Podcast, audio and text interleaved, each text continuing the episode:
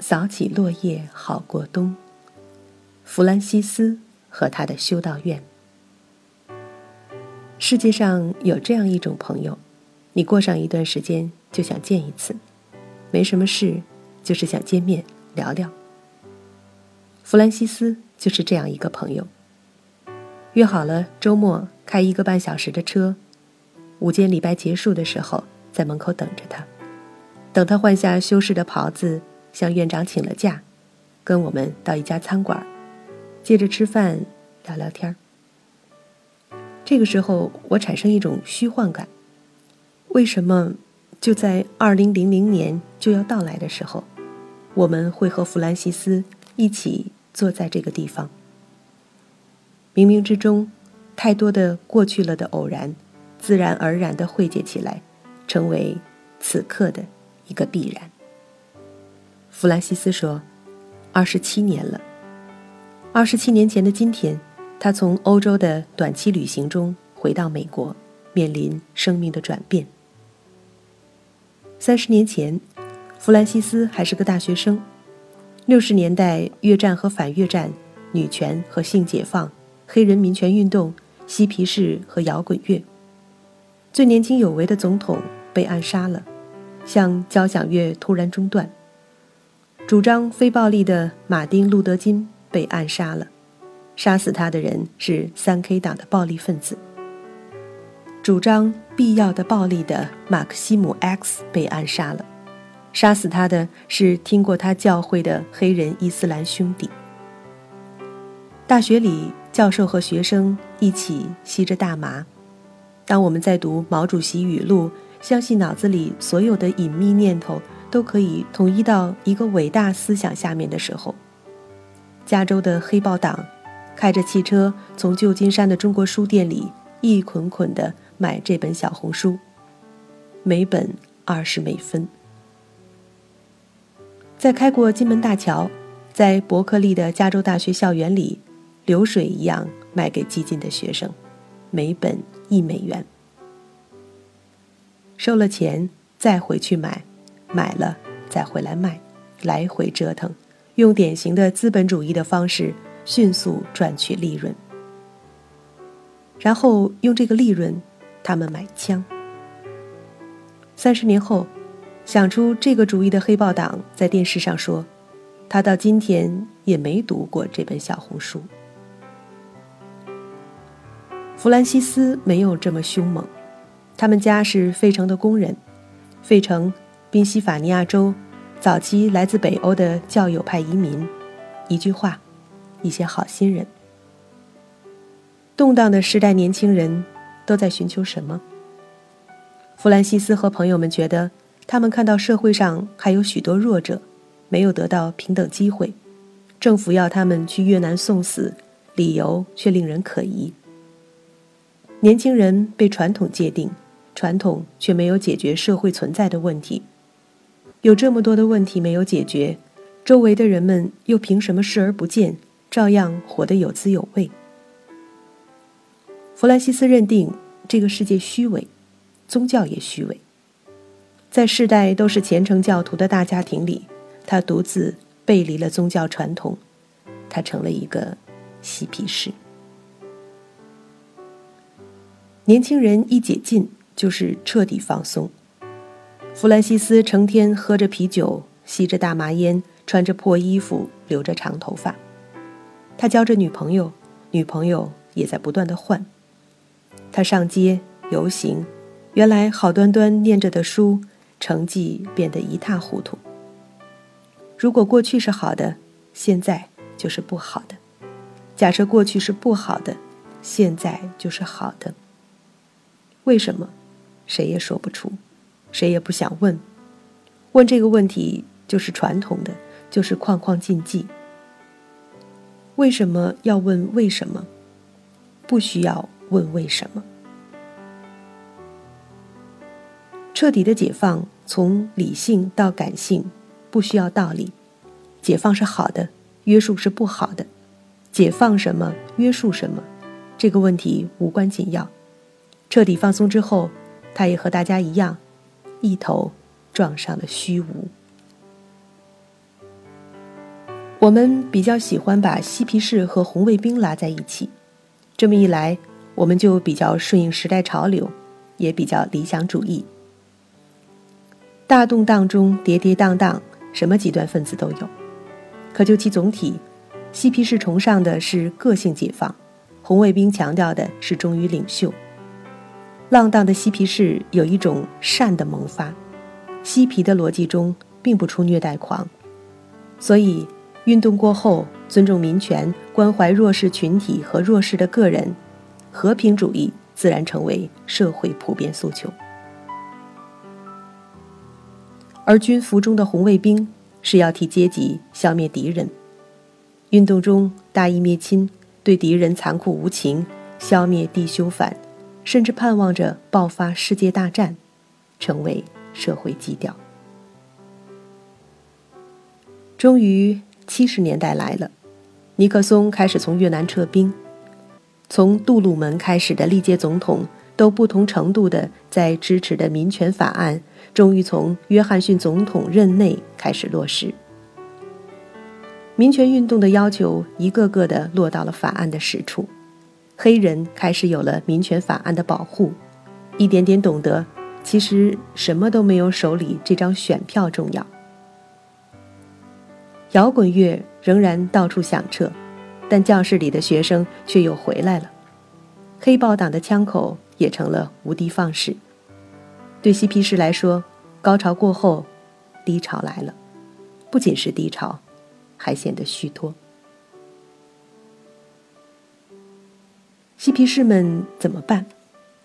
醒一醒之后，天资好一点的，功课落下不多的，赶紧回到课堂上。拿学位还来得及，几年一过，他们鸟枪换炮，成了雅皮。雅皮们以后都很怀念那嬉皮士的年头，他们即使拐回了正常生活轨道，没有太多可后悔的。他们是走了一个否定之否定，他们破坏了一些传统的禁锢，却又捡回了父辈的精神财富。他们开始明白沙里淘金的道理。见好就收，适可而止。卖出去的无数毛泽东小红书，读的人和我们一样虔诚，甚至比我们更虔诚，但是却没有发生井冈山的革命。从嬉皮士到雅皮，时间、空间和人都回归到一个平衡，回归到中庸。还有大量就此被荒废了的嬉皮士。被彻底抛出原来的生活轨道，居然再也回不去。他们是否后悔就不知道了。可嬉皮的经历至少使他们更容易面对流浪。他们中的大多数就此开始生活的长途漂流。最难的是那些太真诚的人，因为真诚，他们顶真认死理，好心走出第一步。不难，回头走第二步却难了，想不通。我们的弗兰西斯就是这样的人。弗兰西斯家有深厚的宗教传统，从来就是人人信教、恪守教规，有着教友派的传统。家里还很宽容，兄弟姐妹到了高中就各自和伙伴们选择不同的教堂。星期天有的去路德教会的教堂。有的去卫理公会的教堂。十几岁的时候，一个伙伴麦克生病死了，弗兰西斯十分悲伤，他把名字改成弗兰西斯麦克。朋友从此还和他活在一起。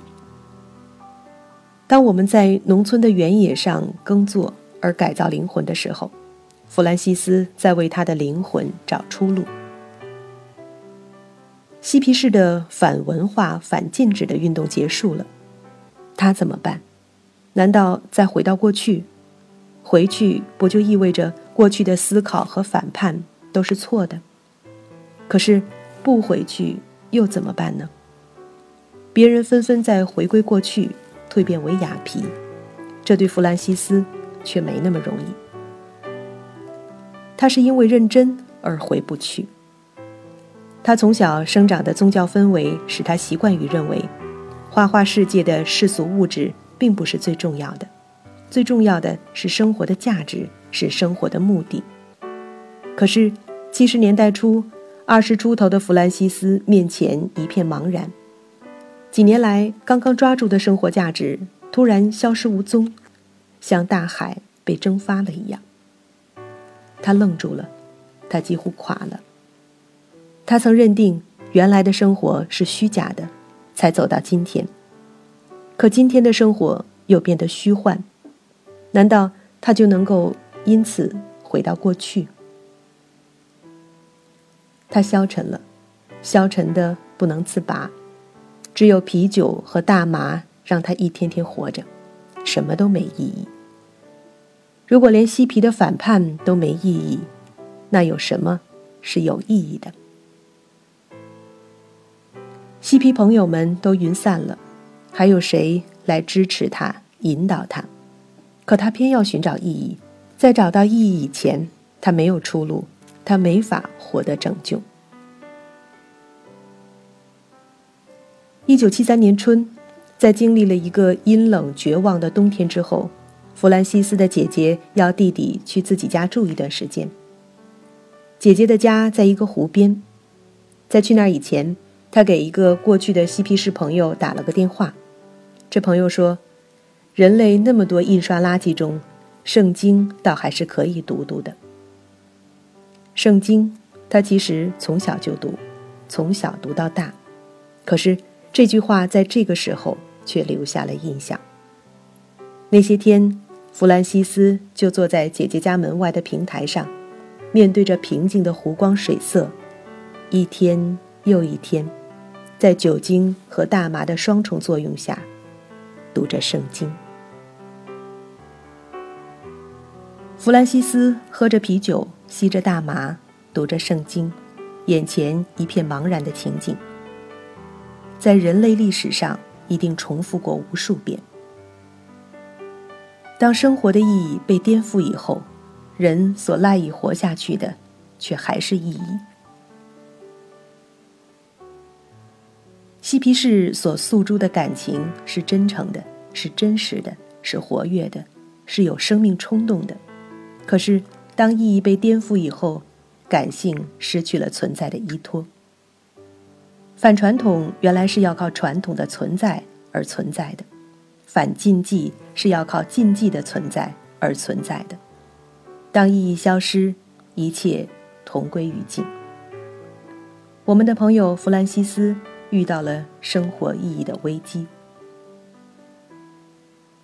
上帝一定在审视着人类的心灵。时光倒退回去一千五百年，公元四百八十年，圣本笃出生在意大利一个叫诺尔西亚的地方的一个富有而高贵的家庭里。他在罗马获得经典教育，却对罗马的腐败和不道德风气深感失望。他离开都市繁华，进入荒山老林，住到一个山洞里，面壁反思，寻找不朽的意义。大约在公元五百二十年，在卡西诺的山里，他和他的追随者建起一个修道院，并且写下了修道共同体的制度化准则，这就是著名的圣本笃规则。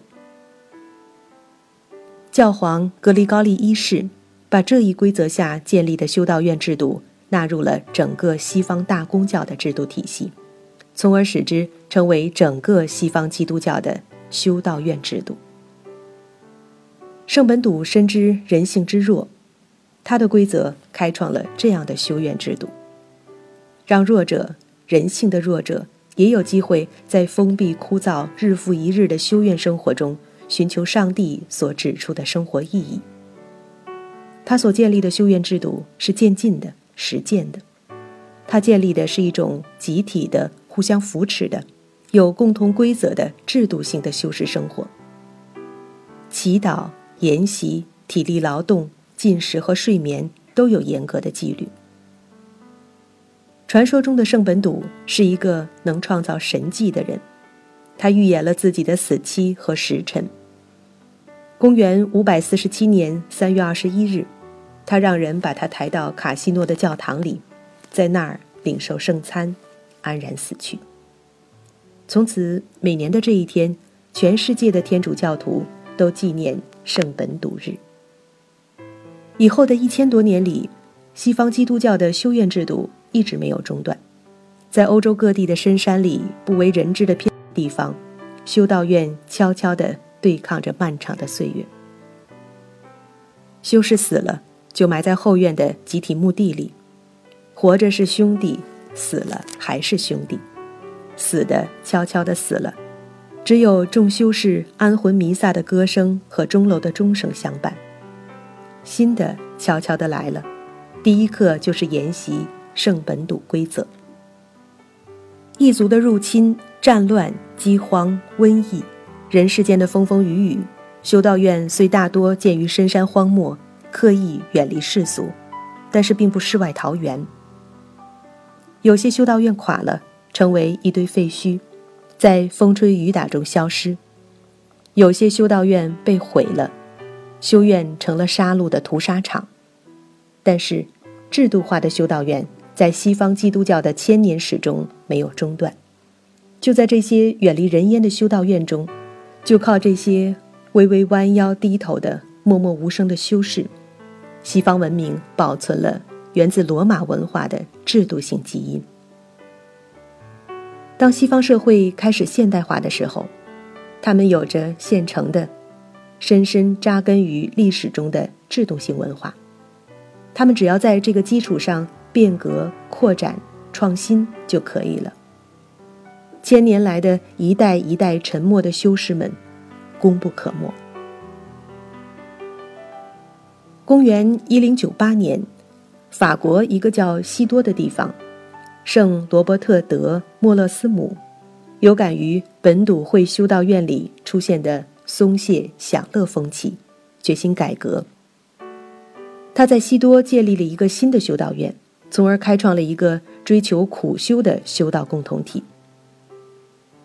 经过第三任院长英格兰出生的圣斯蒂芬·哈丁的努力，这个新共同体成为一个新的修道派别——圣西多会。一一一九年，西多会的章程问世，从而使这种修道院制度化了。圣西多会修道院是苦修式的。修士们每天除了祈祷就是体力劳动，修院靠修士们自己的劳动来支持。他们有规定的长时间的戒斋，每天睡得很少。他们取消了一切金碧辉煌的装饰，教堂和神坛都追求简洁。他们发展出了一种独特的建筑风格，深刻地影响了西方建筑史。二百多年时间消磨。西多会也出现了衰落迹象，早期在追求上帝的热望下产生的严谨刻苦风格被一点一点的磨损。十四世纪的战乱、瘟疫和教会内部的宗派分裂，更加速了这种衰落。到中世纪末期，整个修道院制度呈现松弛的面貌。十六和十七世纪的新教改革。进一步冲击了这种古老的修院制度，同时也促使了它本身的改革。一六六四年，法国一个叫拉特贝尔的地方，朗塞发起了一个西多会修道院制度的改革运动。他把三百多个修士结合成一个人类有史以来最严谨、最刻苦的修道院。所有的修士都必须服从极为刻苦。而且极为严厉的修道纪律。每天，修士们除了祈祷、静思，就是干活繁重的体力劳动。他们通过祈祷集体和上帝对话，他们通过静思个别和上帝对话。他们自己相互之间是不说话的，只用简单的手语。万不得已的时候，他们单独和院长做简单对话。这样沉默苦修的修道方式就被人们叫做 Trappist。十八世纪的法国大革命，法国所有的修道院都被毁，几乎所有的修士都被消灭了，只有这一派的一群修士，在多姆奥古斯丁·德莱斯特兰奇的带领下逃到瑞士重建修道院，时乃一七九零年。直到十九世纪。这派最为严谨的修道院制度，就从法国大革命下幸存的这唯一种子开始渐渐扩展。它渐渐地向世界上其他地方伸展。当这一派修道院在世界上只有五十三所的时候，其中有一所就在中国，在离北京不很远的偏僻穷山沟里。渐渐通过休养生息。这一派修道院制度在二十世纪得到了可观的恢复和扩展，特别是在新大陆的美国。当我们的朋友弗兰西斯眼前一片茫然的时候，从小得到的宗教熏陶却告诉他：生活是有意义的，只要你寻找，你总会找到。上帝已经给你准备了一条道路，准备了。一千多年的道路，但是你必须寻找。